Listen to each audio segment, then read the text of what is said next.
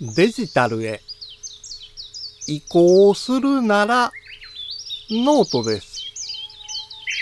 手書きしてるとまるでアナログ。五七五七七の31文字でデジタルに関する短歌を読むデジタル教室短歌部です。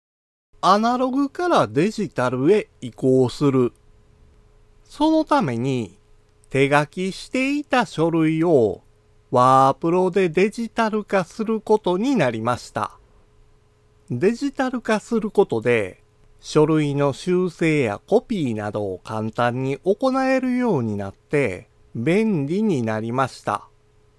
しかし、ワープロの機能を使えるようにならなければ、思ったようなレイアウトができなかったり、そもそも入力速度を上げるためには、タッチタイピングができるようにならなければなりません。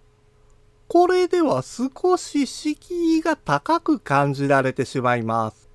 やはり誰もが簡単にできる手書きが手っ取り早いんです。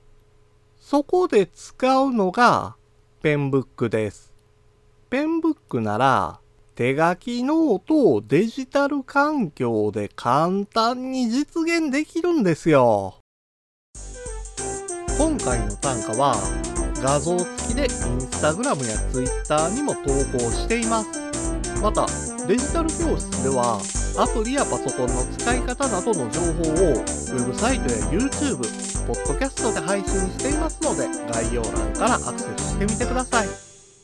デジタル教室単価部でした。